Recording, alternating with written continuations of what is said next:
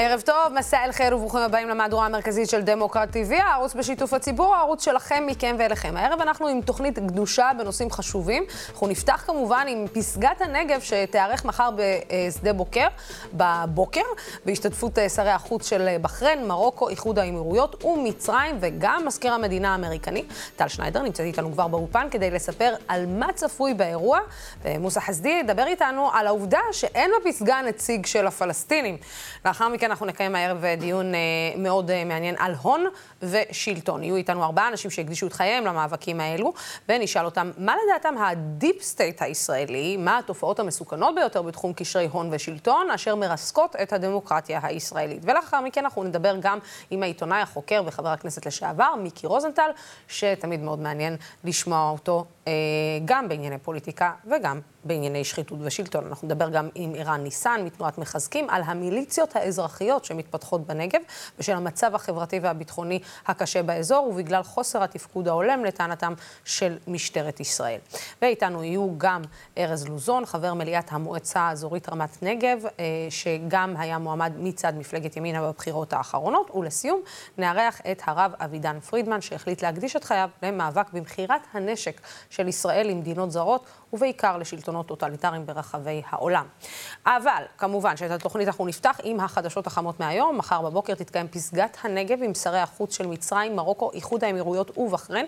גם מזכיר המדינה האמריקני הגיע כדי להשתתף בפסגה הזאת, ואני רוצה להגיד ערב טוב לטל שניידר, זמן ישראל, שלום, שלום. שלום, היי לוסי. ונגיד גם ערב טוב למוסא חסדי, יועץ אסטרטגי ופרסומאי. תכף אני אה, פונה אליך, ערב טוב לך, אבל...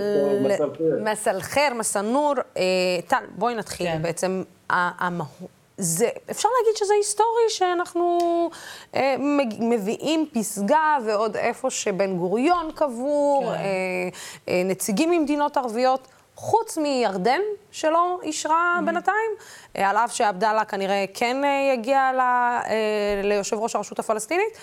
וכמובן, גם הפלסטינים שלא נוכחים בתוך הוועידה הזאת. כן.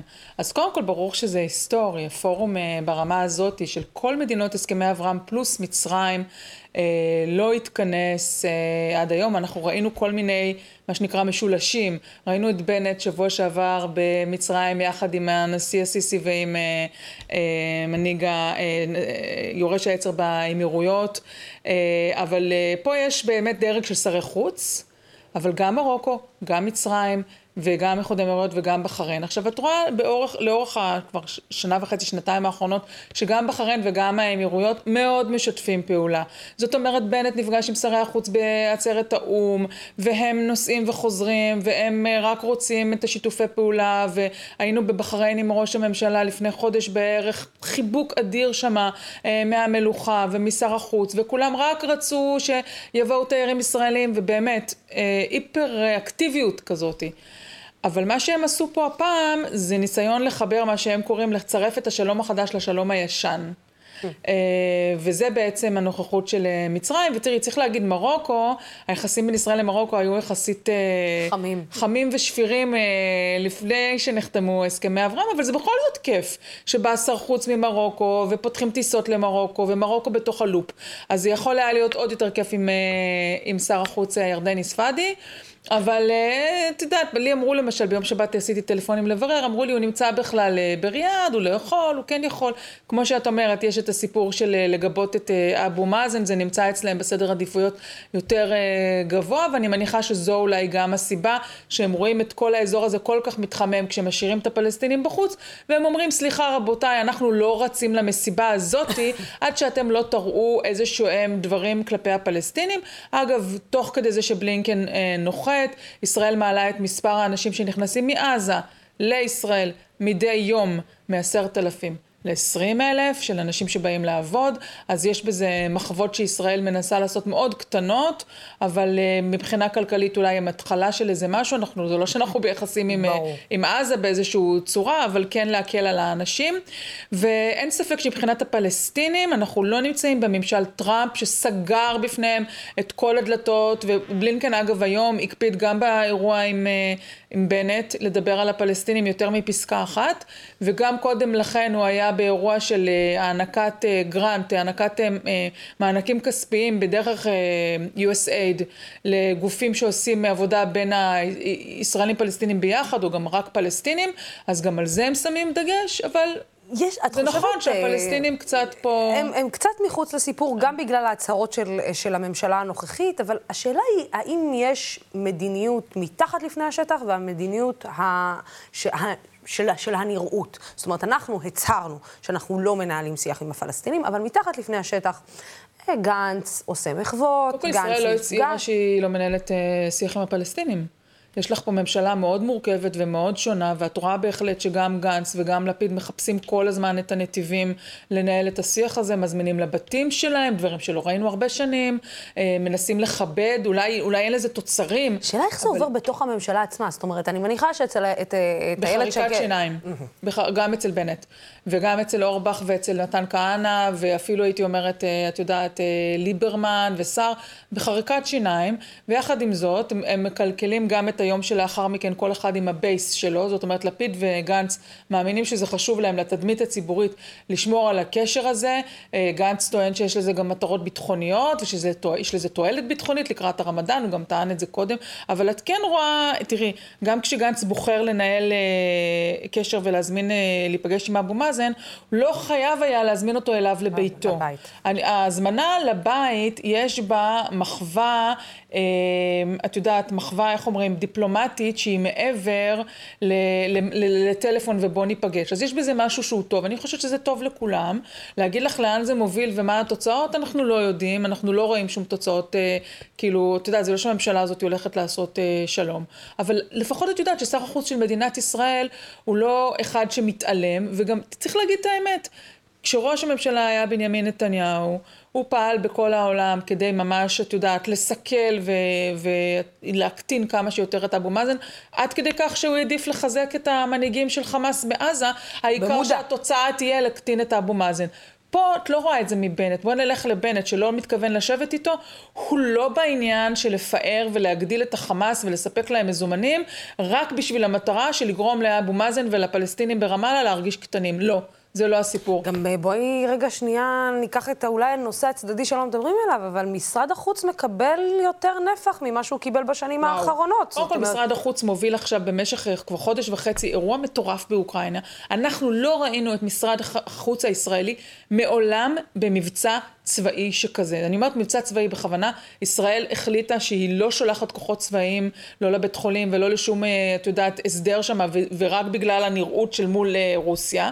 זה השאיר את משרד החוץ ואת השליחים של משרד החוץ בשטח בצורה הם, הם התנהגו כמו לוחמים, את יודעת, הם היו עומדים, אני דיברתי עם אה, שגריר רומניה למשל, הם עומדים בגבול במשך חודש שלם, בקור, עומדים בחוץ, מקבלים אנשים, אגב, לא רק יהודים, אה, הביאו לכאן אוטובוסים עם ילדים חולים שאין להם שום קשר לישראל, אני יודעת מאוטובוסים שיצאו מערים אה, מופגזות שהיו עליהם סטודנטים מסוריה, סטודנטים מלבנון, סטודנטים ממצרים שהצטרפו לחבר'ה הישראלים, כמובן לערבים הישראלים בוודאי ובוודאי, כל מי שאזרח ישראל, אבל האזרחים הישראלים אמרו להם בואו, והם פנו למשרד החוץ, ואת יודעת, הם הוציאו את כולם באוטובוסים בלי מה שנקרא הבדל דת מין גזע, וזה היה מאוד יפה לראות.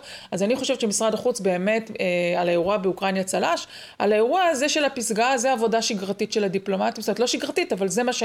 את יודעת, זה לא חורג ממה שהם אמורים אה, לעשות. כן, רק שלא ראינו את, ה, את משרד החוץ מתפקד כמשרד נכון, חוץ אה, בשנים האחרונות, הרבה מאוד שנים. זה היה משרד של, של איש אחד בעצם. אה, נתניהו היה חלק מהשנים שר החוץ, וכשהוא שם שר חוץ מטעמו, זה היה או ליברמן או כץ, הוא הקטין אותם ווידא שהם לא יוכלו לעשות אה, שום דבר, והם באמת, בחריצים שניתנו להם, ניסו לעשות כמה דברים, אבל נתניהו כן, ממש... כן, גם גבי אשכנזי, ש...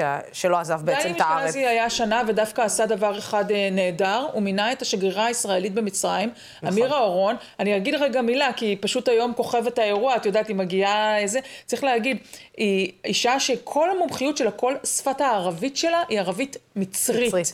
היא חונכה במחלקת, זאת אומרת, היא הייתה בעצם מינוי שגבי אשכנזי הוביל, מינוי שהתאים למשרה.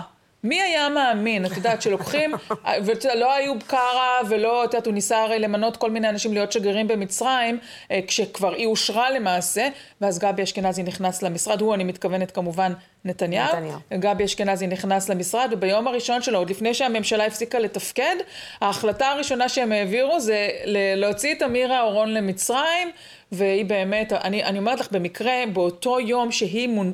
יצאה הודעה על מינויה, אני הייתי פיזית בתוך שגרירות מצרים בתל אביב. מדהים. לפגישה. ותוך כדי שאני יושבת שם יוצאה ההודעה, והחבר'ה שם, שגרירות מצרים בתל אביב, הדיפלומטים, הם פתחו שמפניות, הם וואו. מתים עליה.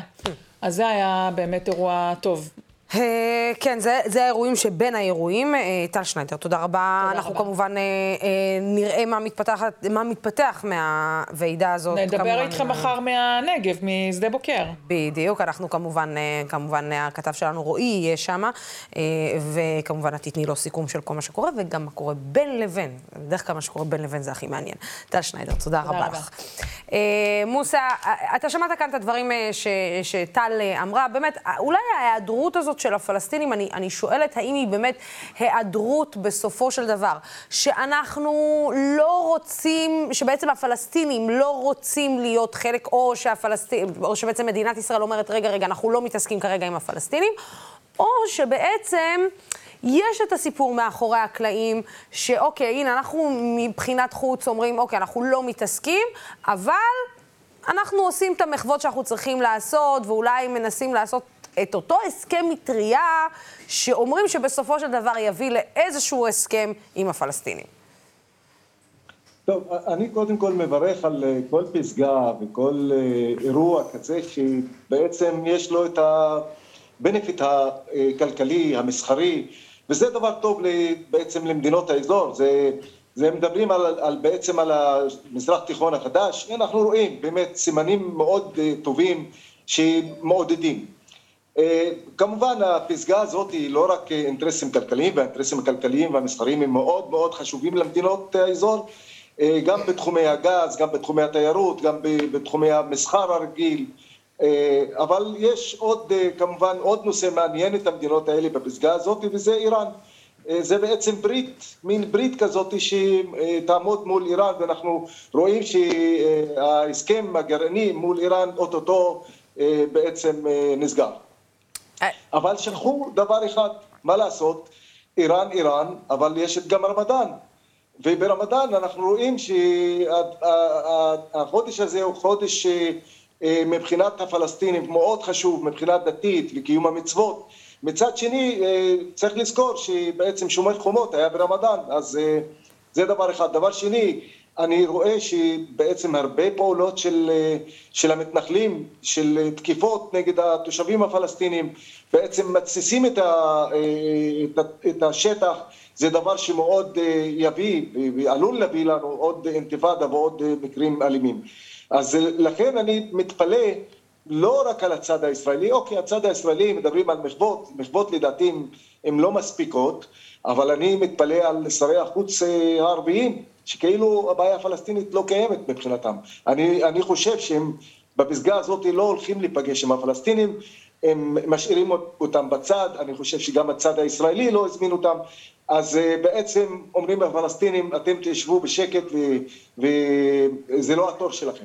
זה מפריע, זה מפריע גם לפלסטינים, זה מפריע לנו, אני חושב שזה צעדים לא נכונים, עם, אה, עם כל הכבוד לממשלה הזאת, אני חושב שנכון, לבנט יש לו את האג'נדה ולגנץ יש לו אג'נדה אחרת, אבל בסופו של דבר, שלום זה צריך להתחיל עם הפלסטינים, צריך להתחיל מכאן, מהשטח שאנחנו חיים בו, יהודים וערבים, יהודים ופלסטינים.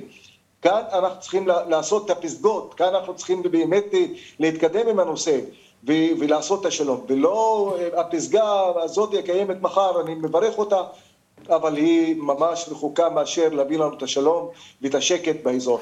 אגב, מוסא, איך התגובות בעולם הערבי לכך אה, שבעצם אה, הפלסטינים נשארו או נדחקו החוצה מתוך כל הסיפור הזה? כי אתה יודע, הרי הרבה הרבה מאוד אה, אחרי הסכמי אברהם, ראינו את הרשתות החברתיות, ואתה יודע, מי כמוך יודע שבעצם העולם מתנהל היום הרבה ברשתות החברתיות, וראינו ברשתות החברתיות התעוררות לגבי הרצון לנהל נורמליזציה עם ישראל. אבל בכל פעם מחדש אנחנו רואים את הפלסטינים מחוץ לתמונה. סיפור הפלסטינים בכלל יורד לתחתית סדר היום. איך התגובות היום בעצם אה, אה, לעניין הוועידה, על כך שהפלסטינים שוב נשארים בחוץ, במיוחד שאתה יודע, גם בהסכמי אברהם הם נשארו בחוץ וההסכמים באו מעל הראש של הפלסטינים. תשמעי, בסך הכל, או בסופו של דבר, השלום צריך להתחיל עם העמים. ואני, עם כל הכבוד, לא רואה שהעמים הערביים, שהם מזדהים. אני חושב שהעמים בעולם הערבי מזדהים עם הבעיה הפלסטינית, מזדהים עם הפלסטינים, והאינטרסים של הממשלות הוא לא בדיוק. ולכן, כל עוד שאני לא רואה נהירה לאזור שלנו, גם למדינת ישראל וגם לפלסטין וגם לאל-אקצא, ממדינות ערב, אני לא חושב שהשלום הזה הוא, הוא בר קיימא ברמה העממית. אה, ברמה, אה, הייתי אומר, בין המדינאים, הממשלות, זה קיים. ולכן הדבר הזה, כל עוד שאנחנו לא מטפלים בבעיה הפלסטינית ובעם הפלסטיני ובכיבוש של, אה, של הפלסטיני, השלום הזה הוא לא שלום חם, זה לא מספיק, עם כל הכבוד, עם הפסגות האלה, וראינו הרבה פסגות גם בשלום הישן, זה לא הביא לתוצאות, אנחנו עדיין רחוקים מהשלום האמיתי. אז בקטע הזה אני לא חושב שהפסגה הזאת היא מעוררת משהו אפילו בעמים של המדינות שבאים מהם, אם זה מרוקו ואם זה מצרים, אני לא רואה נהירה אה, לעניין הזה ועדיין אנחנו רחוקים באמת משלום אמיתי בין העמים. כן, אה, כמו שאתה אומר, אה, מוסא, אה, זה, זה, זה יפה לדבר על שלום מרחוק, אבל כשהשלום הקרוב לא, לא, לא נעשים צעדים, השאלה, במיוחד בזמנים האלה, לאן פנינו מועדות, אבל כנראה שאנחנו עוד אה, נלמד על בשרנו. אה, מוסא חזייה, תודה רבה לך על אה, השיחה הזאת. תודה רבה. עכשיו אנחנו uh, נעבור uh, לדיון חשוב שמדי פעם חייבים uh, לחזור עליו, קשרי הון ושלטון בישראל. נמצאים איתנו שלושה מרואיינים שעוסקים רבות בתחום של מאבק בקשרי הון ושלטון, והבאנו אותם לכאן כדי לבדוק איתם מה לדעתם התופעות החמורות ביותר שמתקיימות בארץ, ואילו קשרים הם המסוכנים ביותר לדמוקרטיה הישראלית. אני רוצה להגיד ערב טוב לפרופסור ירון זליכה, שלום שלום, הקריה האקדמית אונו והמפלגה הכלכלית, תודה רבה שאתה מצטרף אלינו.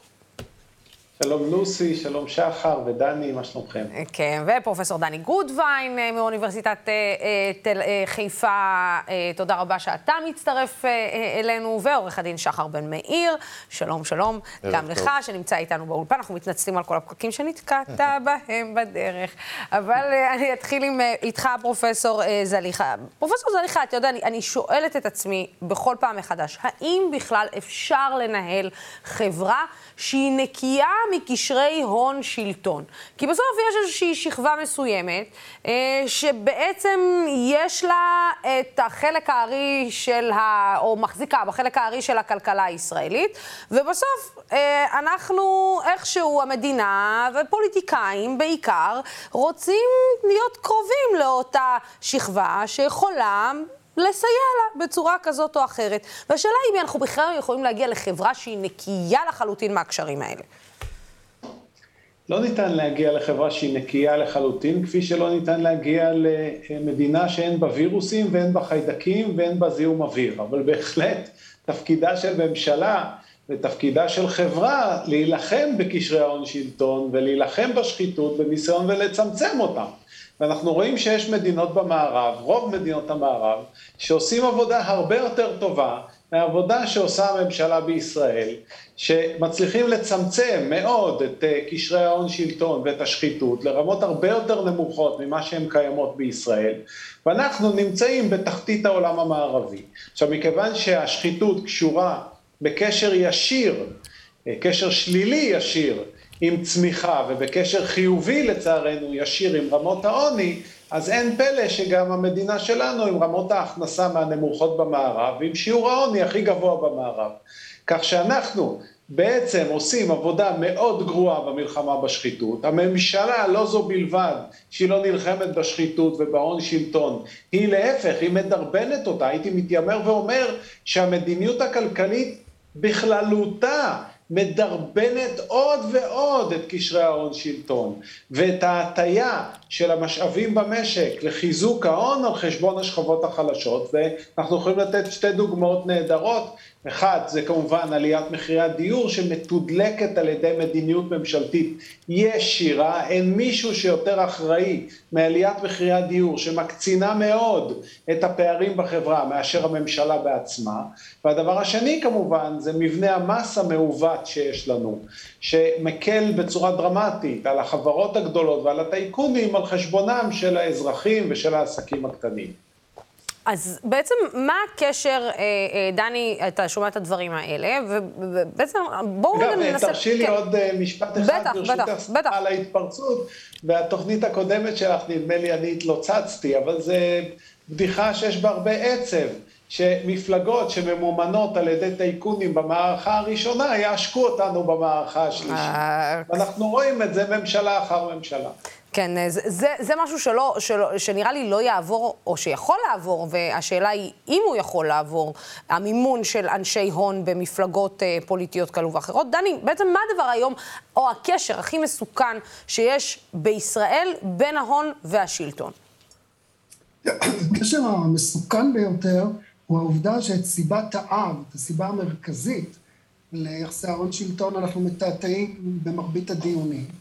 הסיבה היא ההפרטה המסיבית שעוברת מדינת ישראל כבר מזה 40 שנה. צריכים להגיד, איפה שיש הפרטה, יש שחיתות, יש קשרי הון שלטון. זה מובנה אל תוך העניין. זאת אומרת, אנחנו יכולים לדבר איך נקטין, איך נתקן, איך נחקור עוד משהו, איך נעשה עוד תקנה, אבל בגדול, ברגע שמדינת ישראל החליטה להעביר את התשתיות שלה, החליטה להעביר שירותים מרכזיים שלה, ולהפוך אותם לנושא להפקת רווחים של חברות ואנשי אה, ממון שונים, באותו רגע נולד, נולדו יחסי ההון שלטון ואיתם השחיתות. כי ברור על מה התחרות. והתחרות היא על יכולתם של אנשי ההון לקבל יותר מהשלטון, ומה הם יכולים לקבל מהשלטון? בעיקר את הנתחים המופרטים של החברה. לכן הדבר המרכזי שמפריע לדיון הוא שאנחנו מדברים על איזה דיון מוסרי, מעין איזה ועד כיתה שעוסק בכללי התנהגות. לא, הבעיה היא שהשיטה בפני עצמה מולידה את זה, ולכן רוצים להתחיל להיאבק ברצינות ביחסי הון שלטון. בבקשה, בואו נחזיר לאחריות הממשלה הרבה מאוד דברים שהופרטו, אז מרחב הפעולה של אנשי ההון יקטן, וממילא זיקותיהם לשלטון תקטנה. אז נכון שאז יגידו המדינה לא יודעת לנהל, והמדינה, שזה דבר שאני חולק עליו, אני חושב שהמדינה יודעת מצוין לנהל.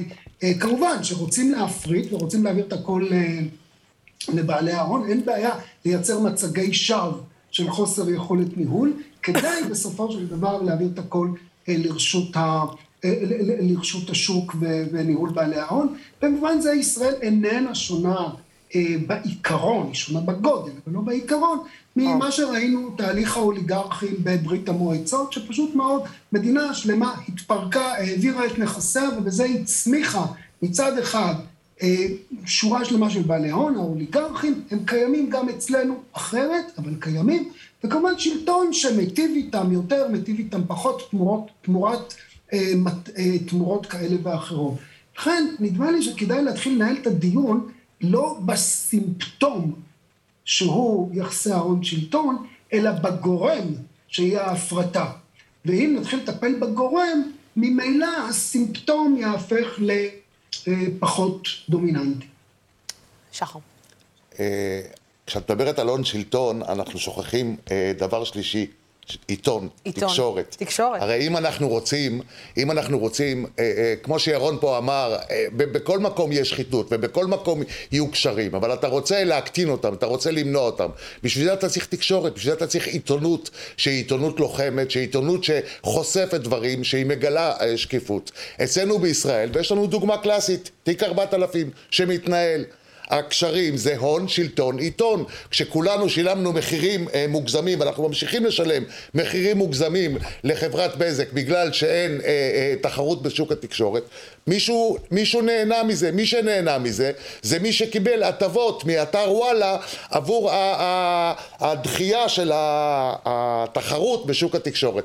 זה נקודה אחת שחשוב להדגיש פה. נקודה שנייה, ישראל היא כלכלה קטנה והיא כלכלת אי.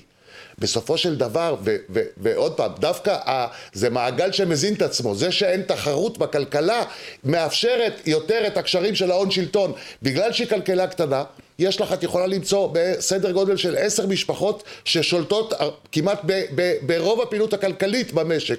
עכשיו, כשיש לך עשר משפחות כאלה, הקשרים שלהם, אתה לא צריך עכשיו קשרים עם מאה אנשים או עם מאתיים אנשים, אתה צריך קשרים עם עשר משפחות, אפילו רק חלק מהם, ויש לך, ויש לך גם שליטה וגם השפעה על חלק משמעותי מהכלכלה של ישראל. וזה בדיוק עוד פעם אה, אה, גורם לזה שהכלכלה בישראל היא, היא נגועה בקשרים מאוד מאוד הדוקים בין אותן משפחות לבין השלטון שמאפשר להם, שמאפשר להם להמשיך ולהיות גורם דומיננטי בכלכלה הישראלית. אגב, אה, אה, ירון, נאמר פה משהו מאוד אה, ברור. זאת אומרת, אנחנו מדברים על מדינה קטנה, גם דני אמר את זה, גם שחר אמר את זה. אנחנו מדינה בסוף מאוד מאוד קטנה. האם באמת במדינה כזאת, כשיש לך עשר משפחות שבעצם מנהלות את כל הכלכלה הישראלית, האם הש, הקשר הזה הוא קשר, אתה יודע, שהוא, שהוא לא בלתי נמנע בצורה כזאת או אחרת? אני לצערי חולק אה, על אה, דעתם גם של דני וגם של שחר. לגבי דני, אני לא מסכים שההפרטה היא זו שהביאה אה, לקשרי ההון שלטון ולשחיתות. אני חושב שהממשלה לא יכולה לחזור לעידן של קומוניזם או סוציאליזם מואץ. זה נכון שהפריטו גם שירותים חברתיים, שזה אסור להפריט. אבל אני בהחלט סבור שהממשלה לא יודעת לנהל, ואני רוצה לתת דוגמה אחת. אני הייתי סמנכ"ל הכספים של כביש 6, אה, פרויקט אה, כביש חוצה ישראל, והפלא ופלא, חברה פרטית הצליחה תוך חמש שנים להקים את כל הפרויקט הזה ולהפעיל אותו. לעומת זאת, את הרכבת הקלה בתל אביב, שהיה בסדרי גודל דומים לפרויקט הזה, הוא כבר 15 שנה והחברה הממשלתית עוד לא סיימה, היא כבר פי שלושה מהתקציב המקורי, איחור מטורף. כך שאי אפשר לחזור לעידן ההוא. אבל בהחלט אפשר להילחם בשחיתות, ואנחנו לא רואים את זה אצל הממשלה. ואני חולק גם על דעתו של שחר, שאותו אני מאוד מכבד, אבל אני לא חושב שהמשק הישראלי הוא משק קטן, שחר. זה משק כבר של תשעה, עשרה מיליון אנשים, חלק גדול מהמדינות המערביות הן יותר קטנות מאיתנו, אם זה אה, אה, בסדר גודל שלנו, אם זה אוסטריה ודנמרק ושווייץ וכן הלאה וכן הלאה, אנחנו, לא, ופינלנד וכמובן אה, בלגיה והולנד, זה מדינות בסדר גודל שלנו, אי אפשר לחזור לטיעון הזה, אנחנו כבר לא קטנים, אנחנו מספיק גדולים, להפך, המחקר הכלכלי מראה שמדינות בגודל שלנו זה האופטימום של, הצריך, של הצמיחה והרווחה, אנחנו בהחלט יכולים להשיג הרבה יותר, אבל בכלכלה כזאת גם חשוב לוודא שהממשלה לא מתאמת את כל ההון יחד, והיא עושה את זה דרך ההגנה על המונופולים, והיא עושה את זה דרך ההגנה על היבואנים הבלעדיים, והיא עושה את זה דרך משטר של ריבית נמוכה מדי, ודרך הטבות מס גדולות מדי. הנה נחזור רגע לעניין הטבות המס. הטבות המס לחברות הגדולות בישראל הן הכי משמעותיות בכל העולם המערבי. והנה אנחנו רואים שבמדינות ה-G7, על אף שהטבות המס שלהם יותר מצומצמות, הם עושים שינוי כיוון ועוברים אה, לביטול ההטבות הללו ולמשטר של מיסוי שווה בין עסקים קטנים ועסקים גדולים. לעומת זאת, בישראל לא זו בלבד שלא מצמצמים את ההטבות כמו בעולם, אלא להפך, בתקציב האחרון ראינו שהרחיבו אותם עוד יותר. במילים אחרות, יש פה הון שלטון, יש פה מועדון של הון שלטון, והצ'רמן שלו הוא הממשלה בעצמה. וכאשר הממשלה, במקום להגן עלינו, מגנה על ההון מפנינו, רחוק אנחנו לא מגיעים. דני? כן, אני, אני רוצה אה, לחלוק על ירון ולחלוק על שחר. אה, כנראה זה, כך הולך הדיון. וטוב שכך, וטוב שכך. כן, כן.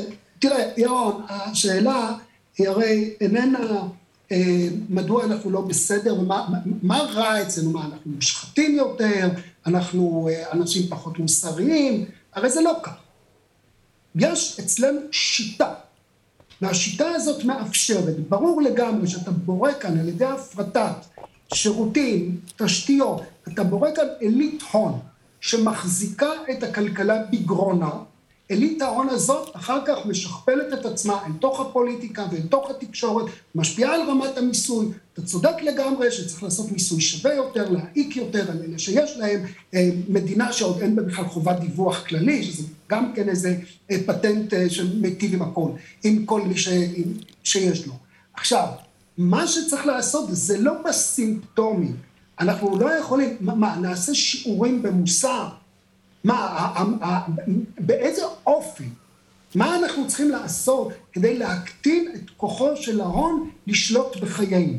והדרך המרכזית להקטין את כוחו של ההון זה להקטין את עוצמתו. ולהקטין את עוצמתו פירושו להוציא אותו מתחומים שלמים שבארבעים השנים האחרונות הוא כבש, בין אם מדובר על ים המלח, ובין אם מדובר על חברות הספנות, ובין אם מדובר על כביש 6, שאין שום סיבה שבעולם שהוא יהיה אה, כביש פרטי. זה, זה נכס ציבורי פר אקסלנס שצריך להיות בידי המדינה, ואני אגיד לך יותר מזה, החוסר תפקוד של גורמים ציבוריים נולד משום שהם מצויים, משום שיש שאיבה מתמדת של יכולות אל השוק הפרטי, אנחנו מכירים, דלתות מסתובבות, כל הדברים האלה. לכן, במקום לעמוד ולהגיד, זה לא בסדר, ההוא לא בסדר, צריך לעשות כך, צריך לעשות כך, צריך לחפש איפה תשתית השיטה לקויה. וברגע שעוצמות הכלכלה הישראליות יחזרו לציבור, והן לא צריכות לחזור בשיטה של רוסיה הקומוניסטית, הן בהחלט יכולות לחזור בשיטה של שוודיה ונורבגיה. ומה ששם ההבדל הוא עוצמת הפיקוח הציבורי ועוצמת השליטה הציבורית בגורמי ההון. וכל עוד אנחנו נסרב לעשות את זה בסיפורים של הממשלה לא יודעת וזה מושחת והוא ככה, כל עוד אנחנו לא נעשה את זה, אנחנו נשאר בדיוק בסביבה של השחיתות הגוברת. ולכן זה איננו שאלה, איננה שאלה של נימוסים והליכות באיזה חברה שמשהו בה. השאלה היא שצריך להוריד את הלפיתה של ההון מגרונו של הציבור הישראלי. ולפיתת ההון על הגרון הציבור תיעשה רק כאשר יילקחו ממנו המאחזים האסטרטגיים שבאמצעותם הוא שולט בחברה. ירון, אני יודעת ש... כל עוד את זה לא נרצה לעשות, אנחנו נקיים את הדיון הזה גם בעוד עשר שנים, למה ההון שולט? הוא שולט כי יש לו כוח.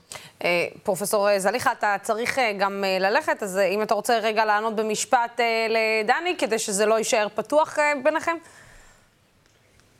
כן, אני אענה רק בדוגמה שהתחלנו בה, על כביש 6. אם היינו משאירים לממשלה להקים את כביש 6, הוא לא היה קם, והיינו היום בלי כביש 6. אבל לכן היינו זקוקים למגזר הפרטי כדי להקים אותו ולנהל אותו ולסיים אותו במהרה.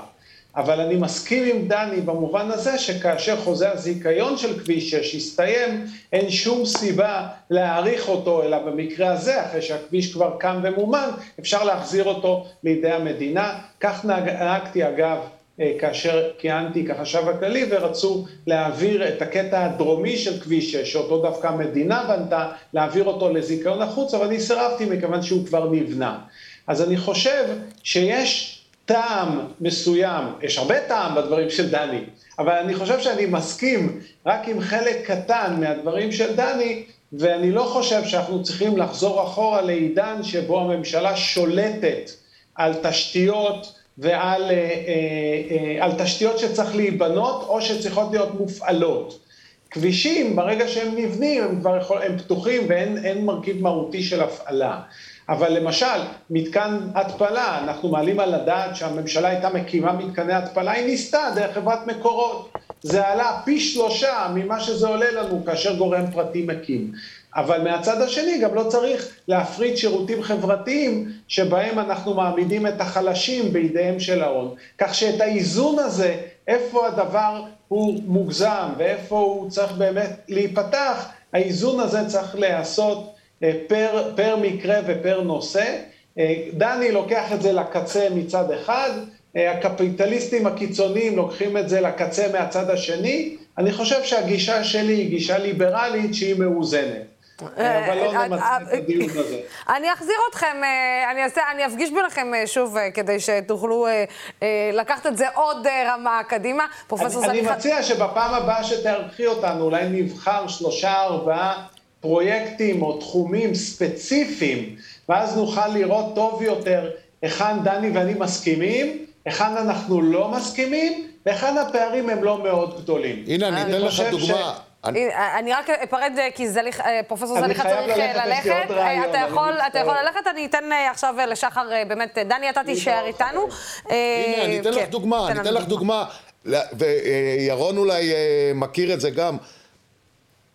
איך הממשלה לא רוצה בעצם, כשהיא מדברת על מלחמה ביוקר המחיה ולייצר תחרות, זה דיבורים מהשפה ולחוץ, היא לא רוצה בעצם לעשות את זה. ואני אתן לך דוגמה, השרה אורנה ברביבאי הייתה אמורה למנות, מינתה לפני אה, כמה חודשים, את הממונה החדשה על התחרות. היו הרבה מועמדים, והיא מינתה את עורכת דין אה, מיכל כהן שהייתה קודם לכן היועצת המשפטית של רשות התחרות שכמובן אין לי שום דבר אישי נגדה אבל היא עבדה עם מיכל אלפרין במשך ארבע ומשהו שנים, העמדות שלהם, של אה, מיכל אלפרין שהגיעה לרשות לתחרות ממשרד עורכי דין גדול שמייצג מונופולים, והעמדות של מיכל כהן שהיא נתנה אותם למשל לבית המשפט העליון בתיק שאני מעורב בו ובתיק דומה ירון אה, היה התובע של מחיר מופרז של הקוטג', רשות התחרות נתנה עמדות לטובת המונופולים ונגד הצרכנים. אז את לא יכולה מצד אחד אורנה ברביבאי להגיד אני רוצה להילחם ביוקר המחיה המחיה, אבל מצד שני את ממנה למי שאמור לעמוד באחד הגופים העיקריים שאמור לדאוג לתחרות, מישהי שהמדיניות שלה היא בעד המונופולים ונגד הצרכנים. עכשיו קחי דוגמה למשל הפוכה מהמקרה הזה של ארה"ב שהיא בוודאי לא אמורה להיות דוגמה מבחינתנו כן. בשום דבר, אבל ביידן שם לעצמו כמטרה לטפל בנושא של המונופולים הדיגיטליים, ודיברנו על זה גם כן, פעם פה, נכון, של נכון. פייסבוק ושל אה, אפל ואמזון, כן. והוא שם בשל, בשלוש מקומות, בשלוש מקומות בממשל של ארה"ב, ב-FTC שזה רשות התחרות שלהם, במשרד המשפטים ובבית הלבן כיועץ שלו לענייני תחרות, הוא שם, הוא שם שלושה אקדמאים שהם אה, אה, אנטי הגופים הדיגיטליים האלה, שיש להם אג'נדה ברורה, אנשים שבמשך שנים גם חוקרים וגם מפרסמים מאמרים נגד הריכוזיות והכוח של הפלטפורמות הדיגיטליות. אז בארצות הברית הוא מסוגל לשים אנשים כאלה, בישראל אורנר ברביבאי שמדברת על מלחמה ביוקר המחיה, שמה ברשות התחרות more of the same. ואולי דני זה באמת uh, קשור uh, לסיום uh, לקשר בין הפוליטיקאים לאנשי ההון בסופו של דבר, שאתה יודע, נפגשים ושותים קפה ומסתמכים קצת על, על תרומה כזאת או אחרת וסיוע כזה או אחר, ובסוף בסוף מישהו צריך לפדות את הצ'ק הזה, ובדרך כלל מי שפודד את הצ'ק הזה זה אנחנו. כן, השאלה רק איך מגיעים למסיבות האלה עם הקפה, אה, ואיך אה, איך, איך מקבלים את כרטיסי הכניסה למקומות האלה ששם זה נפגש. עכשיו, ההערכה שלי, שאם מדינת ישראל לא הייתה מתפרקת ונותנת, בונה את אנשי ההון האלה, זה אני צריך להגיד בהמשך לוויכוח עם ירון, זה שהוא לא נמצא כאן זה לא מזיק, כי הוויכוח מן הסתם יימשך. הרי כל הטייקונים, בשביל זה הזכרתי את האוליגרכיה, הטייקונים הישראלים הם תוצר המדינה. הרי אין, אנחנו לא מדברים על אף אחד מהם שהוא איזה גאון עסקי. אנחנו מדברים על אנשים שבאו מתוך העולם העסקי, נכון, אבל הם בסך הכל היו במקום הנכון, ברגע הנכון, עם הקשרים הנכונים, והמדינה העבירה את זה, זה מה שברא אותם. עכשיו, ברור, באותו רגע שהם נבראו על ידי המדינה, הם ממשיכים להחזיק אותה בגרונה, והם ממשיכים לתווך את הדברים. לכן אני חושב שמעבר לטענות שיש לי על משטרה הפרטה, אני חושב שאנחנו גם צריכים להתחיל להקים מודלים אחרים של בעלות. אני רוצה להזכיר שני מודלים. אחד, זה מודל קואופרטיבי. Mm-hmm. אני חושב שישראל צריכה לעבור בתחומים רבים, יכולה להקטין את כוחו של ההון על ידי יצירת מערכים קואופרטיביים. יש לנו בנק קואופרטיבי בתור דוגמה. אני חושב שהרבה מאוד אה, אלמנטים יכולים לעבור לניהול רשויות עירוניות. אני חושב שבישראל אחת המחלות הגדולות של השירות הציבורי היא ריכוזיות היתר של הדברים בידי המדינה. בידי המדינה. הרשויות העירוניות שלנו סובלות מנגיד תת כוח או כוח מועט, ולכן שני המהלכים האלה, קואופרציה, בדיוק כמו שהמדינה בראה את הטייקונים והיא יכולה לקרוא קואופרטיביים. העברת כוח לעיריות, ששם הגישה של האזרחים היא קצת יותר פתוחה, הדברים טיפה יותר שקופים. שוב, תאגידים עירוניים וקואופרטיביים יכולים לקחת או להקטין את השליטה של הטייקונים הישראלים במרחב הכלכלי והציבורי, נדמה לי שזאת התחלה. עוד רעיון, עוד אחד, והוא לדעתי חשוב, אנחנו מדברים על תקשורת, אז אנחנו נמצאים בפלטפורמה תקשורתית, דמוקרט TV, שזה דוגמה שרוצים לדבר על אה, הון שלטון עיתון. כן. רוצים להגיד איך אפשר לייצר פלטפורמה שהיא פלטפורמה שנותנת פתחון פה לגורמים שאולי התקשורת היותר ממוסדת לא רוצה. לא יכולה. הנה, דמוקרט TV, דוגמה אחת. האם אי אפשר ליצור קואופרטיבים לתקשורת? בוודאי בעידן של אה, רשתות. האם המדינה לא יכולה לתמוך יותר בעיתונות העצמאית? של העיתונות העצמאית שהיא ודאי נותנת תחרות ופייט לא נורמלי לתקשורת בעלת האינטרסים המוסדת. האם המדינה, האם אנחנו תובעים מהמדינה איכשהו, באיזושהי צורה, ואפשר, ויש שפע של צורות שבהן המדינה יכולה לעזור לתקשורת העצמאית הזאת, הרי לך שלוש אפשרויות, שבלי לשנות בצורה הרבה גסה מדי את הסדר העולמי, קואופרטיביים, עירייה וגופי תקשורת עצמאיים, שלא צריכים המון כסף כדי לתת לקולות אחרים, כדי לתת לרעיונות אחרים אה, ביטוי, וגם להעלות את כלב השמירה על אה, העולם הכלכלי והפוליטי. כן, אה, דני גודווין, תודה רבה לך על הדברים האלה. סיכום שלך, שחר.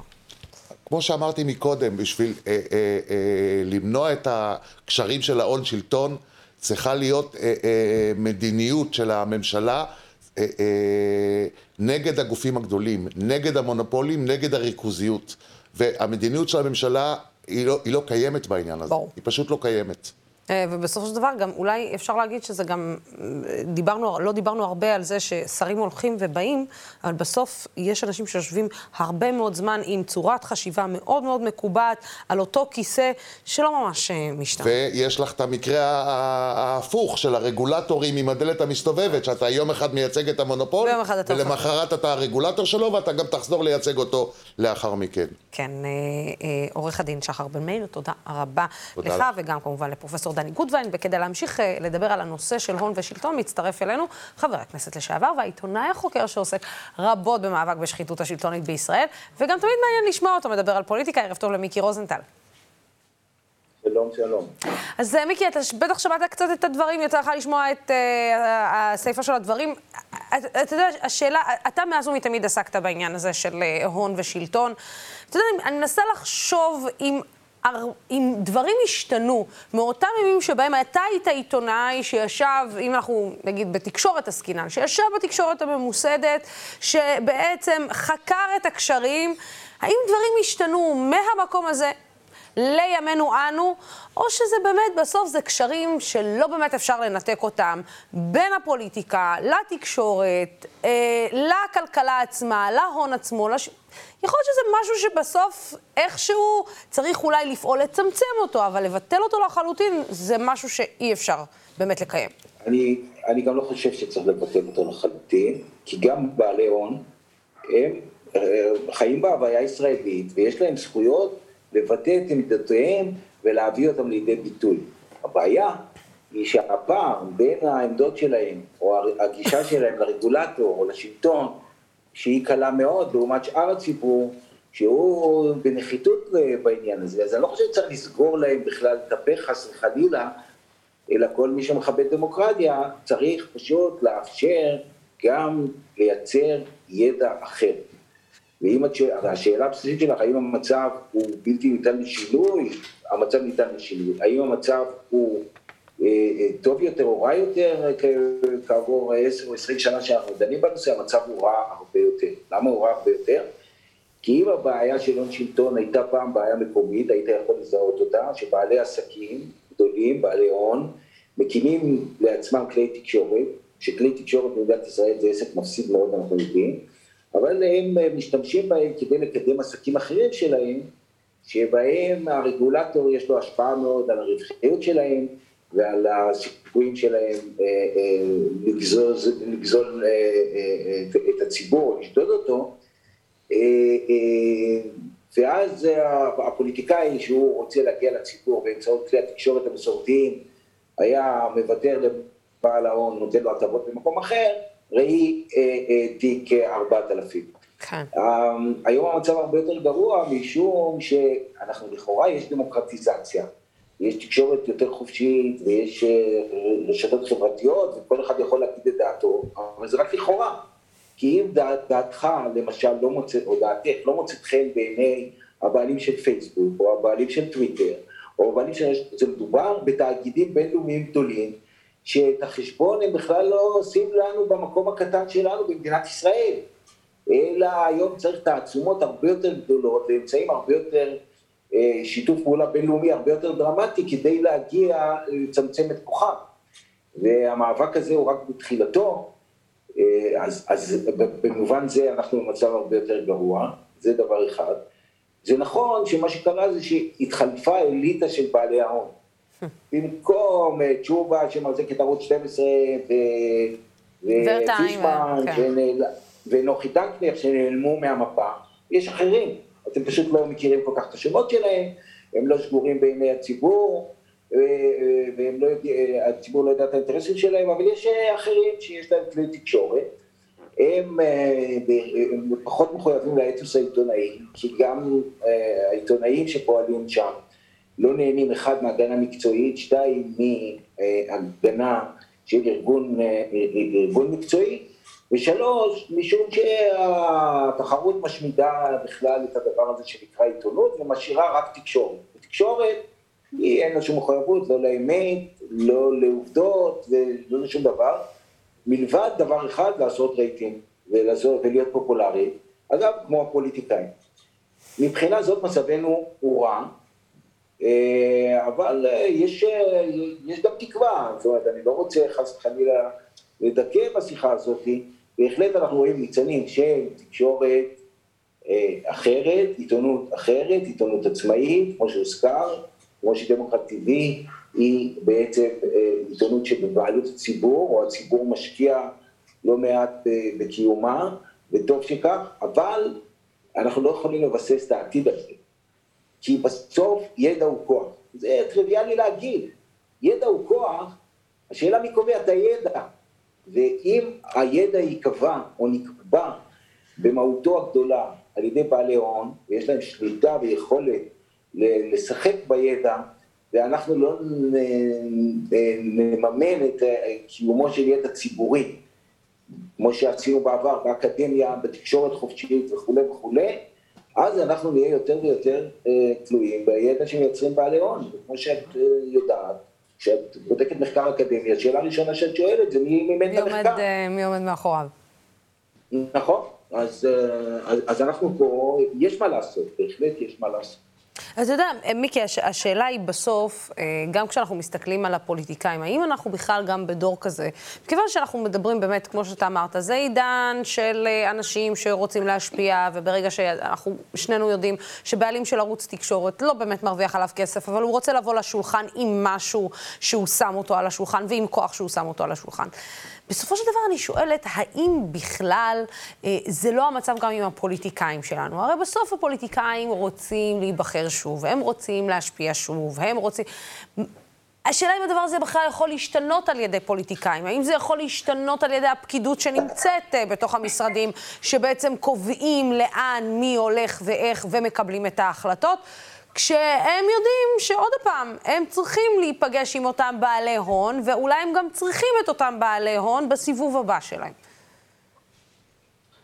אז אה, את צודקת מאוד, אבא שלי אמר לי בילדותי משהו, שכל החלטה שאני עושה, או כל דבר שאני עושה ולא נאבקים בו והוא לא קשה, הוא מן הסתם כנראה אין לו הרבה ערך. התשובה היא שאנחנו באמת זקוקים לקוניונקטורה פוליטית מסוימת שבה מנהיג יחליט שצריך לחתוך את הקשרים הללו ולעשות מעשה. הרי בסוף, בסוף, הכוח לעשות את זה הוא בשתי, בשתי דרכים. או שפוליטיקאים יחליטו שורה של החלטות שיצמצמו את כוחו של ההון, שלמשל, אני יודע מה, דיברו, שמעתי מקודם, על יוקר המחיה בישראל, כל הזמן מדברים, להוזיל, יבוא, תחרות, הכל נכון. אבל בישראל יש איזה שלושה, ארבעה, חמישה מונופולים של מזון, שהם עושים מאיתנו צחוק מכולנו, וצריך היה לפרק אותם, פשוט לפרק אותם. ואין פוליטיקאי במדינת ישראל שיש לו אומץ להגיד את זה, ודאי לא לעשות את זה. אז אה, אה, שלא לדבר על אה, ביקורת המדינה, רשות התחרות, האוצר ש... בוא, מיקי, אנחנו יכולים לדבר אפילו על העניין של החקלאים. זאת אומרת, הסיפור של החקלאים הרי נתקל בכל כך הרבה התנגדויות, כי מצד אחד מפלגת העבודה ומרצ אומרים, רגע, שנייה, זה ה base הפוליטי שלנו, אנחנו לא מדברים עכשיו על אנשי הון, כן? אבל זה ה base הפוליטי שלנו, ואנחנו לא רוצים לפגוע בו, ומדברים על, אתה יודע, עניינים ביטחוניים, ושהם יושבים ושומרים על הגבולות, ו... ו... ו... ו... ומצד שני, אנחנו משלמים כל כך הרבה כסף כצרכנים על פירות וירקות, ואז הפוליטיקאי בא ואומר, אוקיי, אני רוצה לפתוח את השמיים, אני רוצה לפתוח את המשק, אבל אני לא יכול לעשות את זה כי אני נעול בתוך ממשלה שבעצם הצד השני מושך לכיוון הזה. אז בסוף, כאילו, גם, גם בעניין הזה אנחנו יוצאים מופסדים, גם כשזה לא הון שלטון, אלא זה עניין פוליטי. לחלוטין, לחלוטין. אם את רוצה באופן קונקרטי לדבר על החקלאות, במדינות רבות במערב נתקלו באותה בעיה. והשאלה מה קודם למה, ביצה או תרנגולת, ואז החליטו שצריך לעזור לחקלאים קודם כל, ואז אפשר גם לקיים ייצוא. הבעיה שבישראל רק הקשו בינתיים על החקלאים, העלו את מחיר המים, המכסות העובדים וכולי וכולי, ואומרים להם לא, אם תסכימו לתחרות אולי ניתן לכם צ'ופר בסוף. זאת עסקת חבילה, שאם חשוב לנו וחשוב לנו לשמר את ביטחון המזון, וזה שכן ייצרו בארץ, גם בתנאי תחרות, אז צריך לגרום למנגנון שיהיה כדאי להיות חקלאי במדינת ישראל, והיום זה לא כדאי. ויותר, עכשיו, ברור שאותה כמות חקלאית שלא גדלה, כי לא כדאי להיות חקלאי, מייצרת את אותו כמות מזון על אוכלוסייה שהכפילה את עצמה בשני עשורים או יותר, והמחירים עולים. אז צריך לייבא, צריך לאפשר יבוא, אבל צריך גם לדאוג לחקלאות. את יודעת, ואי אפשר לנתק את זה מזה. אבל אני כן רוצה לומר לך בהקשר של מה ששאלת, שתראי, בסוף זה עניין של מאזן כוחות. אל מול בעלי ההון, שיושבים והאינטרס שלהם שבויים, ויש להם הרבה כסף לייצר מידע, ויש להם הרבה כסף לייצר ידע מוטה, ויש להם הרבה כסף להשפיע על המערכת הפוליטית, כן? הפוליטיקה הולכת ונחלשת, הציבור הישראלי, וזה חלק ממנגנון שהוא התקפה שיטתית על הדמוקרטיה, כן? Mm-hmm. ש, שמישהו מרוויח ממנו. ההתקפה השיטתית על הדמוקרטיה לא באה יש מאין. היא באה מזה שקל מאוד ונוח מאוד שיהיה לנו פוליטיקאים חלשים ומוסדות חלשים.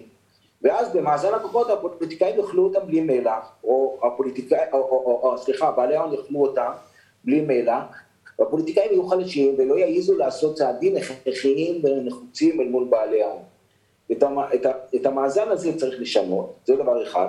בשביל זה צריכים באמת הנהגה אחרת, יותר אמיצה, שמסוגלת לקבל החלטות לא פופולריות ולא פופוליסטיות, אבל בהחלט אה, אה, אה, שהן דרושות כדי לשנות את המצב. זה יותר מזה, אני אומר לך, אני הייתי גם בצד של העיתונאי וגם בצד של החברי כנסת, וראיתי איך חברי כנסת באים להציע הצעות שהם לא מבינים את מהותם, שאיזה בעל הון דחף להם ליד, שאמר להם, כדאי לך וזה, כי אני אעזור לך בבחירות או אחרי זה. ובמדינת ישראל מתקבלות החלטות איומות ונוראיות, שהן לא לטובת האזרח, הרבה פעמים הן כן לטובת בעל ההון, ואנחנו את הדבר הזה צריכים לשנות. קודם כל על ידי הבאת המידע הזה לידיעת הציבור. הציבור לא יודע מהדברים האלה. סרט בגלל זה שעשיתי, שבזה שקשוקה, והדברים שאתם עושים בדמוקרט TV, הם מסוג הדברים שצריך להביא לידיעת הציבור.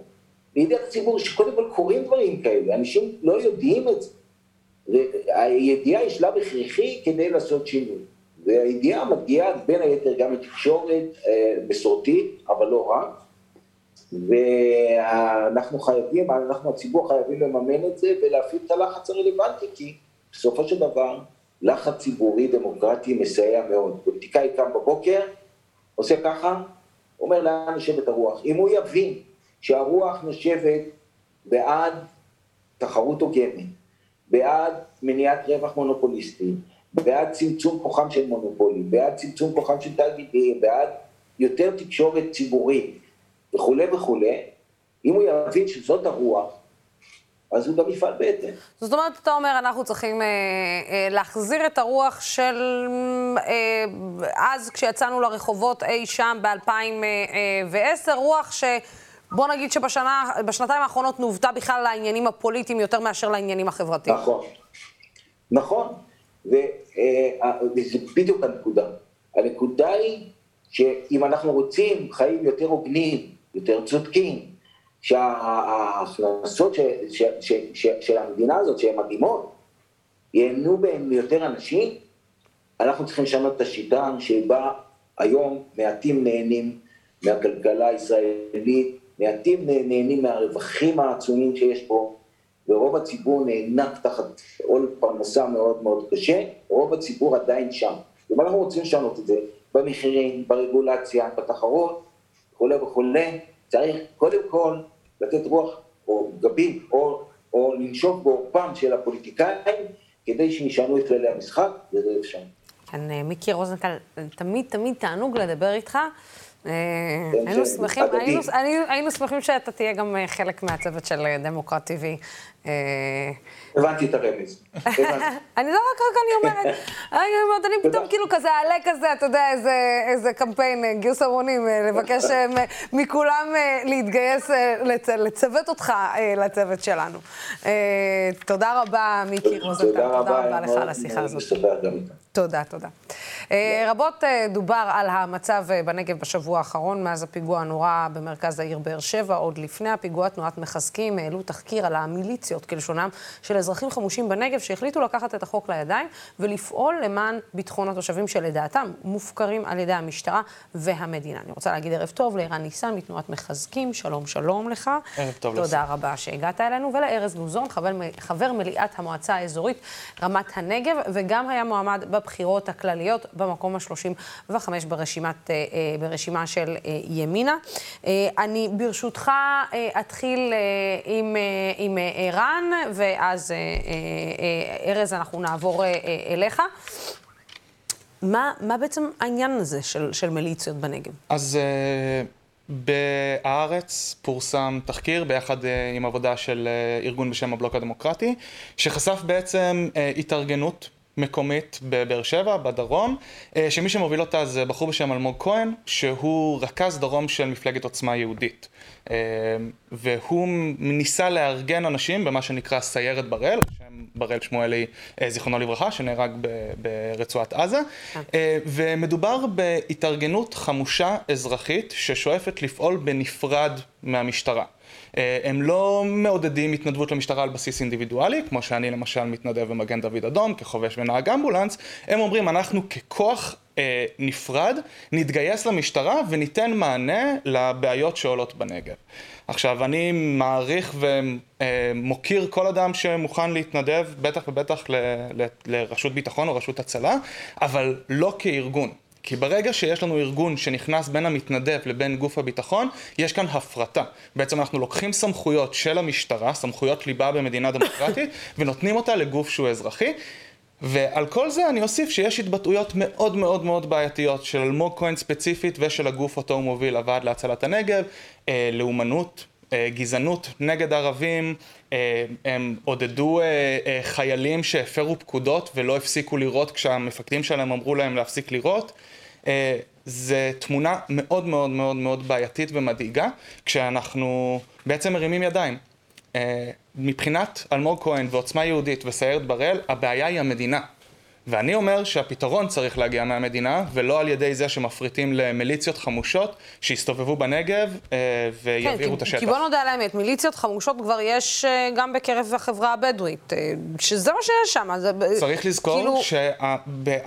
הנשק החופשי שמסתובב בחברה הבדואית, נכון, זה פתרון שהמדינה צריכה לטפל בו, זה, זה, זה עניין, סליחה, שהמדינה צריכה לטפל בו, אבל, אבל בוא נודה על האמת, מה שקורה בחברה הבדואית זה מיליציות לכל דבר ועניין. הקורבנות העיקריים של הפשיעה בחברה הערבית הם ערבים. הם ערבים. רוב מוחלט של הנשק שנמצא בחברה הערבית ההפקרה וההזנחה של החברה הערבית באופן כללי ושל הנגב אה, במיוחד, זה לא משהו שהתחיל מלפני שנה כשהמשטרה, כשהממשלה הזאת הוקמה. יש לנו 12 שנים של נתניהו, 7 שנים של שרי ביטחון פנים מהליכוד, והם נתנו לבעיה הזאת אה, לקרות. עמר בר-לב והממשלה ואפילו רע"מ הם לקחו צעד מאוד מאוד אמיץ ואמרו אנחנו הולכים להחזיר את הביטחון לנגב.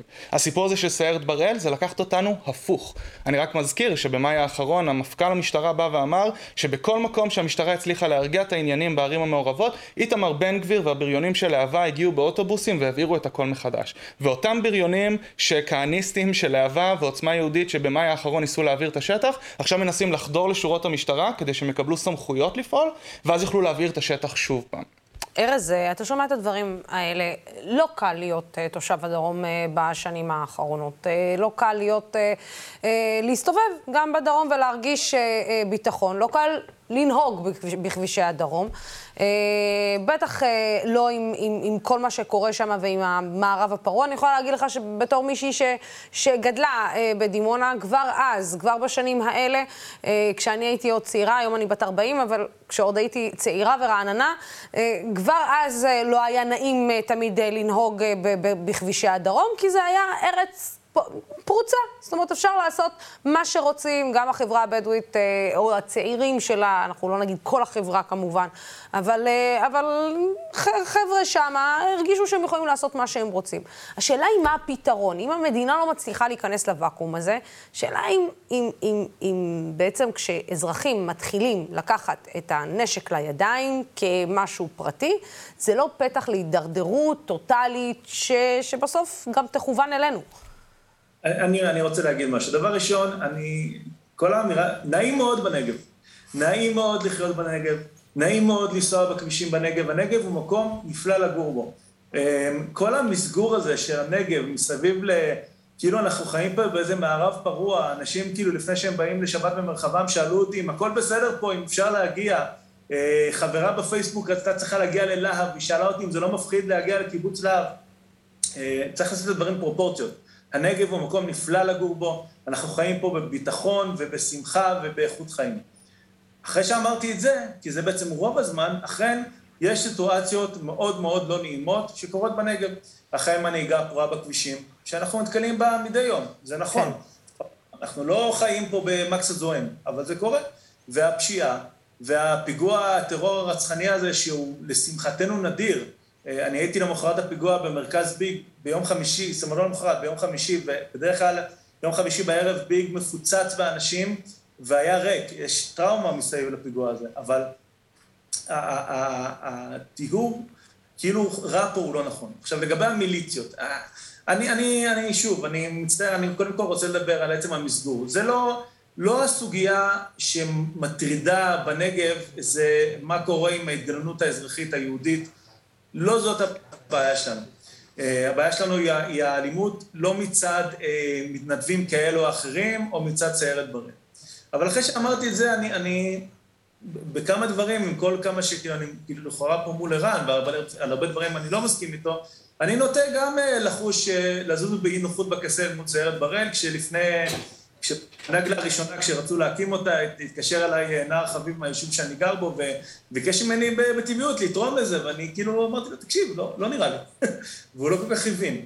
אני מסכים, הפתרון לא צריך לבוא באיזה משהו שמתחרה עם המשטרה.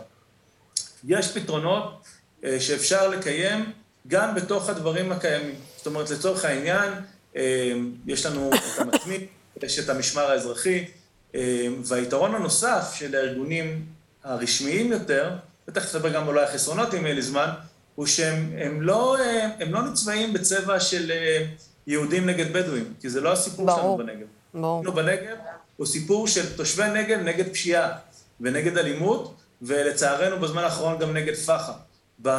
במשמר האזרחי ובמתמיד יש גם מתנדבים יהודים וגם מתנדבים בדואים. הייתי רוצה לראות יותר מתנדבים בדואים, אבל הם שמה.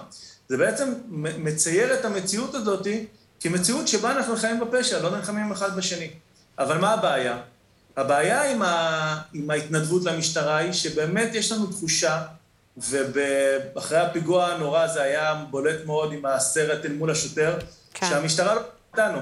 המשטרה פשוט לא איתנו. הסיפור הזה של לקחת לו את הנשק ולאיים עליו בעיכוב, אחרי שהוא עשה את הפעולה הכי אמיצה, הכי נכונה, הכי מתבקשת, הציל חיי אדם, אז, אז להתנדב למשטרה זה לא תמיד מתאים. אה, ולכן אני חושב שקמים בפתרונות ביניים, נגיד השומר החדש. אני חושב שהשומר החדש הוא תנועה, תנועה מעולה, שהיא באמת, היא לא משטרה מצד אחד, היא לא להיות חלק מהממסד וחלק מהביקורת שיש לנו, אבל מצד שני היא עושה פעולה בצורה מתונה, בצורה נכונה, במקומות הנכונים.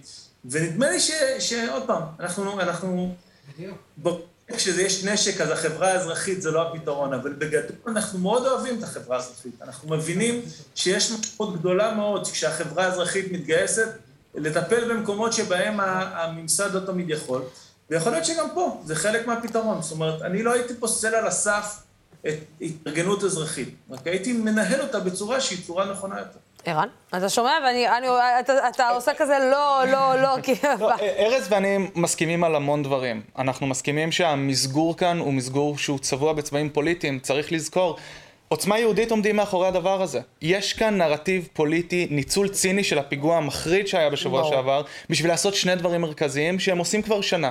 אחד זה לתקוף את הממשלה, ולהגיד כאילו הממשלה הפקירה את האזרחים. והדבר השני זה להגביר את החיכוך בין יהודים לערבים. אנחנו רואים את זה גם בצפון, אנחנו רואים את זה בערים המעורבות. בירושלים. אנחנו רואים את זה בירושלים. כן. אה, כנופיות של נערי גבעות עושות את דרכן לא, ללוד ולירושלים המזרחית, אבל... לשייח' ג'ראח, כדי להבעיר את השטח.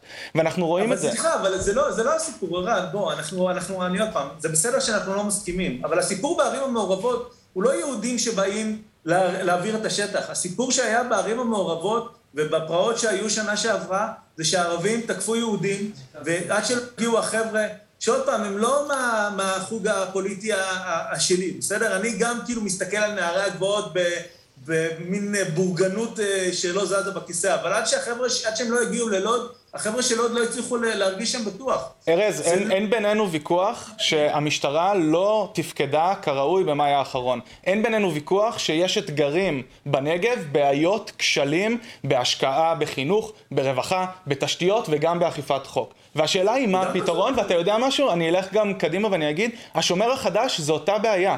עצם זה שהם מארגנים אנשים בקבוצות, ומגייסים אותם כיחידה עצמאית שפועלת בתוך גוף ביטחון, זה סכנה נוראית, ואני אגיד לך בדיוק למה.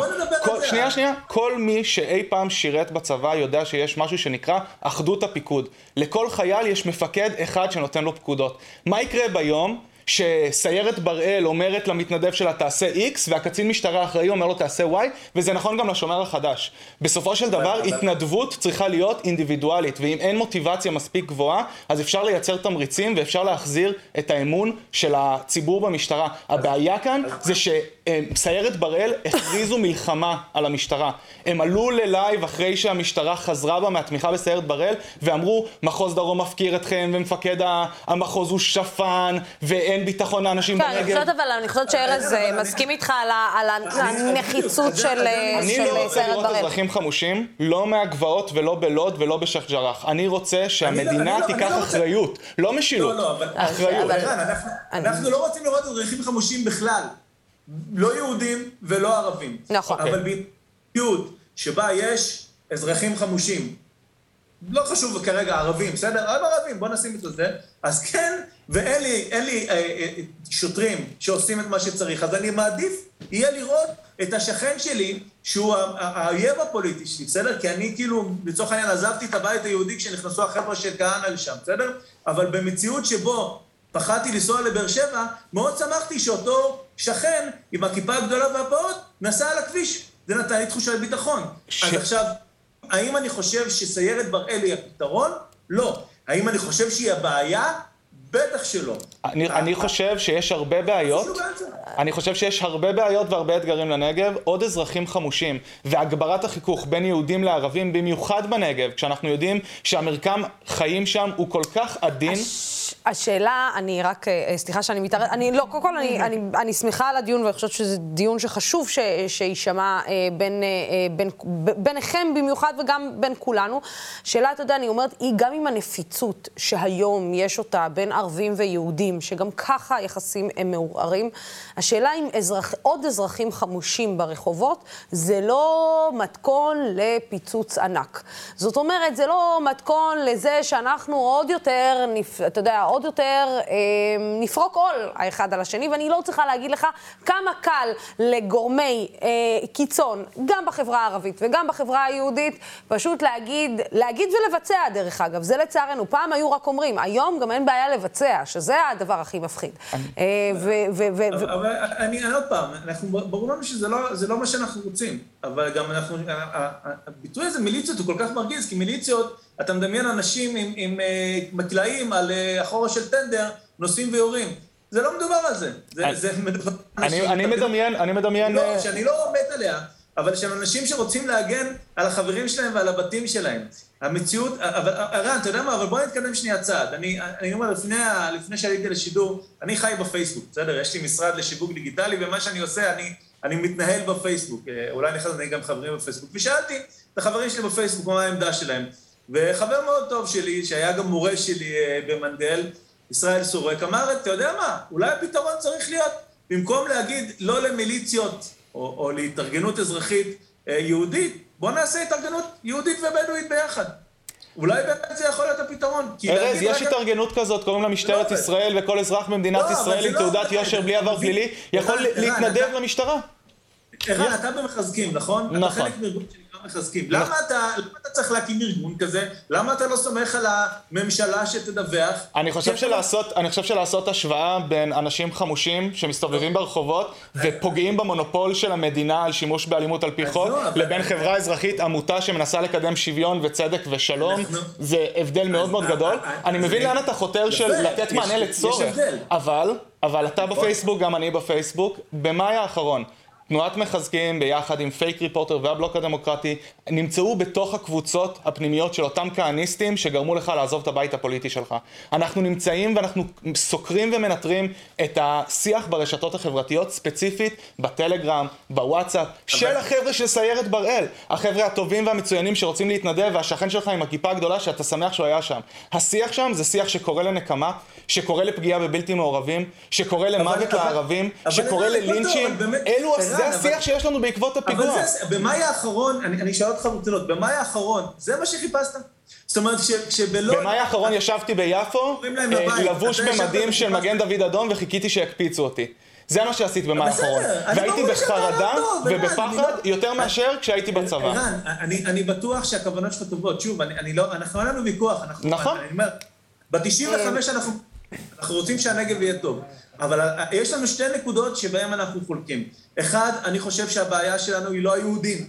גם היהודים הקיצוניים, הקיצוני שביהודים הקיצוניים הוא לא באמצע של, ה, של הערבי הבתון, בסדר? יש לנו בעיה עם האוכלוסייה הערבית בנגב ובכלל, ואני אומר, ומתוך זה שברור לי שהרוב גם שם הוא טוב.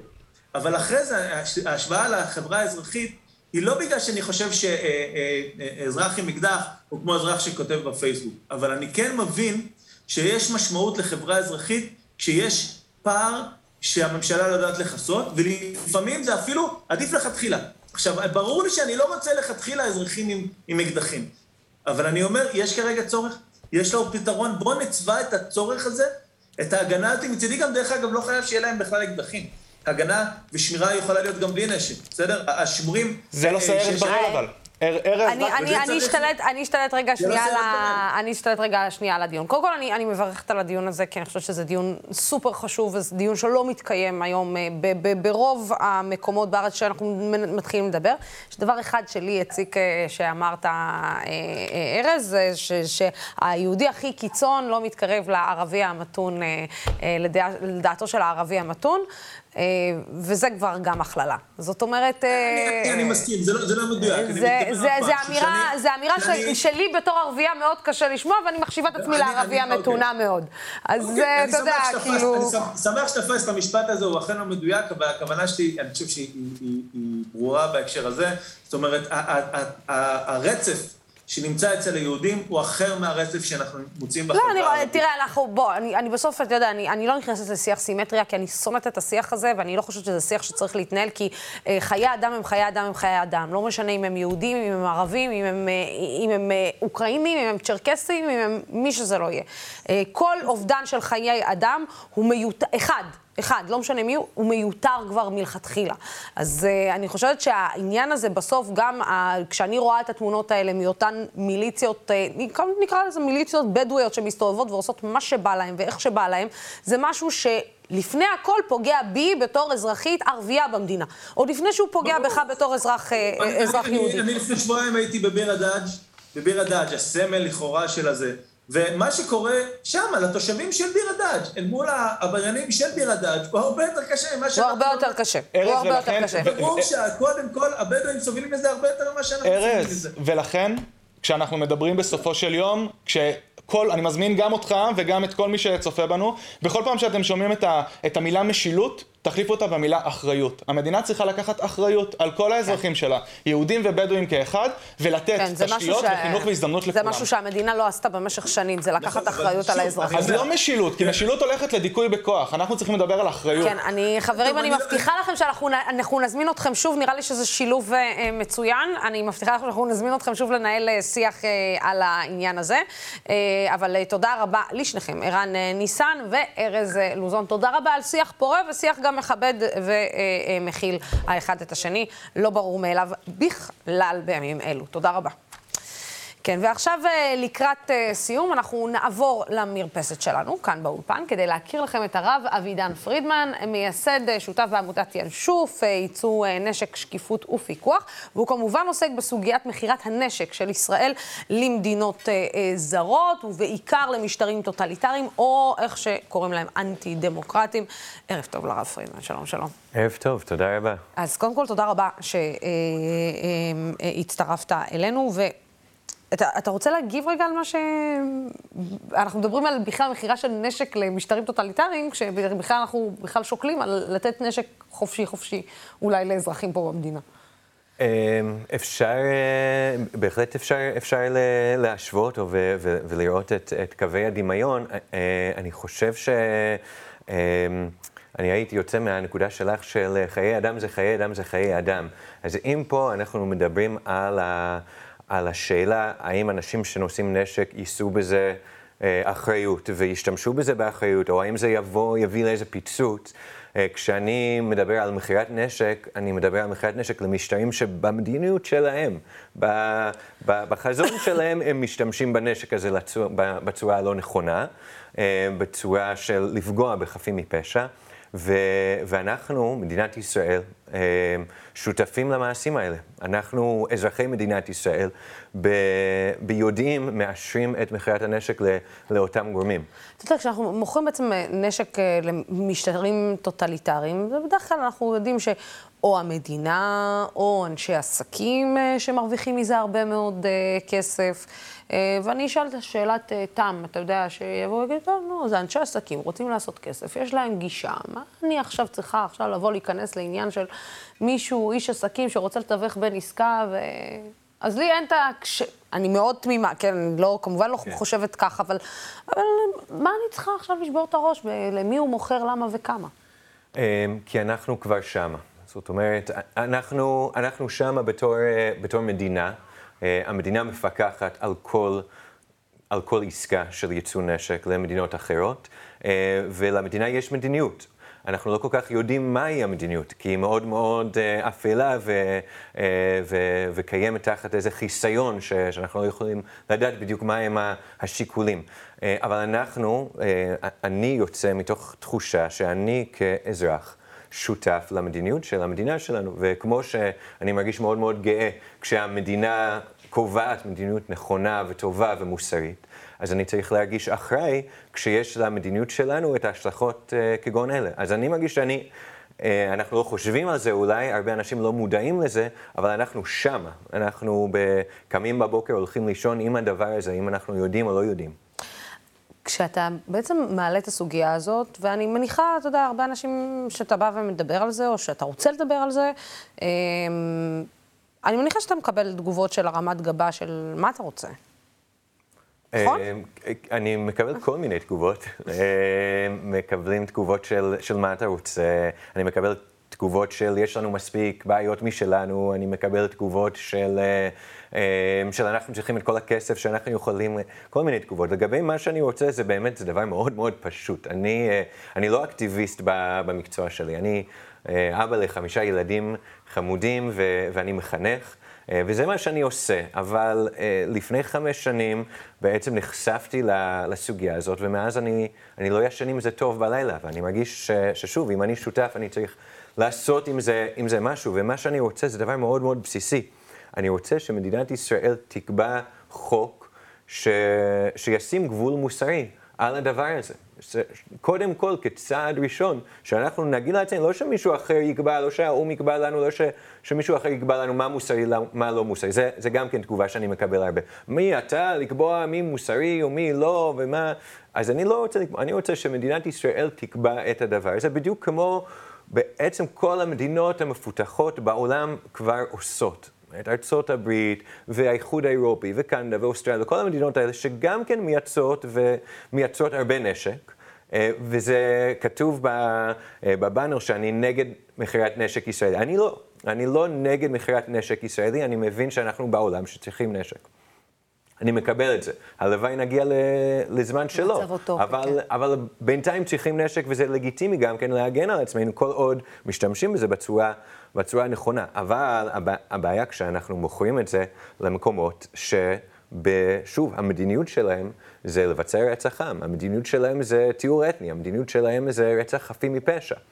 ו- ושם אני רוצה שמדינת ישראל תעביר חוק שאומר לא, לא משנה אם יש לנו אינטרסים, לא משנה אם, אם נקבל מזה כסף, יש לנו קו אדום מוסרי שלא נעבור אותו. מה הרגע שאתה מבין, אה, או מה הסיפור שאתה שומע, שבעצם אתה מבין שישראל משתתפת במשהו לא מוסרי לחלוטין?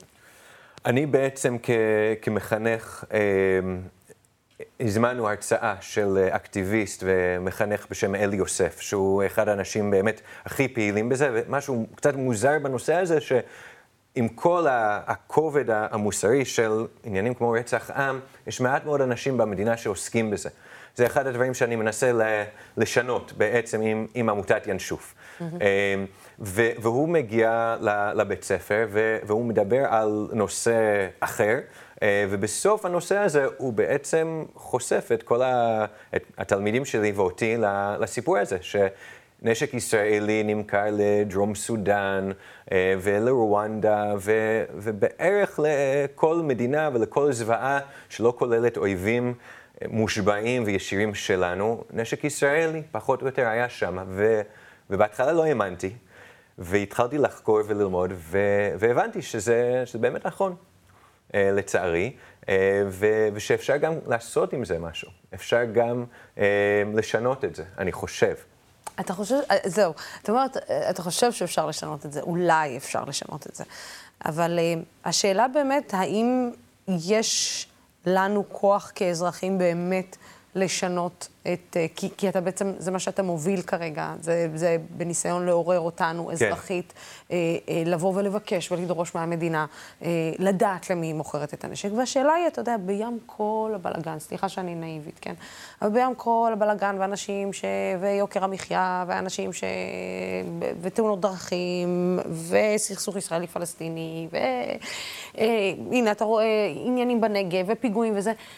האם אנחנו בכלל יש לנו זמן להיות ערים לדבר הזה, או שאנחנו אומרים, מה זה עכשיו הבעיה שלי? זה בכלל לא הבעיה שלי. אז, אז אמרתי, אני חושב, אבל האמת היא שאני מאמין שנשנה את זה, ו, ואני בטוח ש, שנצליח בסוף. אני לא יודע מה הסוף, ו, ואני, ואני מקווה בעזרת השם שאני אראה את זה. אבל אני, אני מאמין באזרחי מדינת ישראל. Uh, אני מאמין שעם כל הבלאגן, עם כל הדברים, אמ, יש המון המון אזרחים, אני חושב, אה, אם זה הקול של הרוב המתון, אני חושב רוב מאוד מאוד גדול במדינת ישראל שלא רוצים להיות שותפים למעשים כאלה. אנחנו, עם, עם כל הכבוד לכסף או לאינטרס שיש לנו, רואים את זה גם עם, עם כל הדברים שאנחנו, אה, ש, שחשובים לנו, ויוקר המחיה וזה. ברגע שיש משבר כמו אה, הפליטים האוקראינים, אז יש המון המון אנשים שמתגייסים לזה ורוצים לתת. וזה, וזה לתת מעצמך, ואני לא מדבר על משהו כזה, אני מדבר על משהו הרבה יותר פשוט. אני מדבר על בוא נעצור את, את הדבר הזה. ומה שצריך בעצם אה, לעצור את זה, אני חושב קודם כל זה המון אזרחים. אני מחפש... במובן, אני מחפש מיליון אזרחים ואזרחיות ש, שיבואו ויגידו, אנחנו לא רוצים להיות שותפים לדבר הזה. שיבואו לאתר שלנו, ישים את השם שלהם על אמירה פשוטה, 30 שניות. שישקיעו ויתמכו במאבק הזה ברמה של שקל בחודש, זה כל מה שצריך. אני חושב ש... אין לי ספק שיש מיליון כאלה. אני חושב ש... שאת אחת מהם, אה, ואני חושב שהרבה מהצופים שלך והצופות שלך הם, הם אנשים שלא רוצים. והדרך לשינוי הוא, הוא קל. אנחנו צריכים כל אחד ואחד לתת משהו קטן כהתחלה, ו- ונתקדם ונגיע לזה. הרב פרידמן, קודם כל תודה רבה לך שפנית אליי, אה, ולגבי העניין הזה, ותודה רבה לך שבאת לאולפן, ותודה רבה לך שאתה מעורר דברים אה, שאנחנו אפילו לפעמים לא מודעים אליהם. אה, אז אני מזמינה את הצופים להיכנס אה, אה, לאתר, יש עצומה, נכון? שאפשר כן. לחתום עליה. מיליון איש זה לא כל כך הרבה כשחושבים על זה. אנחנו שמונה מיליון בני אדם חיים פה, עשרה כמעט. אז אני, אני באמת חושב שזה נורא פסימי להגיד מיליון, אבל אנשים לפעמים מסתכלים עליי מוזר. אבל אני חושב שאנחנו יכולים להגיע להרבה יותר. אני, דיברו קודם על כיפות גדולות ופאות, אז אני, אני בן אדם עם, עם חזות מסוימת, אני זוכר היטב אה, הפגנה ש... בנושא הזה שהיינו עם תמר זנדברג ופעילי מרצ, יחד עם משה פייגלין ופעילי זהות. כתף אל כתף. ו... ו... ותמר תמיד, אה, השרה תמר זנדברג תמיד אה, אמרה ב... ב... סביב הנושא הזה, היא אמרה, זה לא, לא ימין ולא שמאל, זה גם ימין וגם שמאל. גם אני מגיע ממקום דתי, ממקום ציוני, וגם ממקום הומני וציוני. מהמון המון המון מקומות אפשר להגיע להסכמה בדבר הזה. אני חושב שזה דבר ש... שבאמת כולם יכולים להסכים שאם כל מה שאנחנו עושים זה דבר שאנחנו לא רוצים להיות שותפים. אנחנו מייצאים כל כך הרבה טוב לעולם. למה שנהיה השותפים להרס והחורבן הזה? אה, ובמילים המדהימות האלה אני אסיים. אה, הרב אה, אבידן פרידמן, תודה רבה לך על הדברים האלה. מחר בשעה שש אנחנו נשדר לכם את הפרק השלישי בתוכנית החדשה שלנו, שיחה אישית, והפעם עם השר עיסאווי פריג'. אני מאוד ממליצה לכם שלא כדאי לכם לפספס את הריאיון הזה. עד אז, תודה רבה לצופים ולשותפים של דמוקרטי TV. התוכנית הזאת אפשרית רק בזכותכם ובזכותכן. בימים כמו אלו הולכת ומתחדדת החשיבות של ערוץ תקשורת שלא מפחד להביע עמדה נחרצת בעד הדמוקרטיה ובעד שלטון החוק, בעד המאבק בשחיתות ובעד מגוון של דעות. עוד לא הצטרפתם אלינו כשותפים? למה אתם מחכים? יש פה למטה, זה לינק זה, תצטרפו.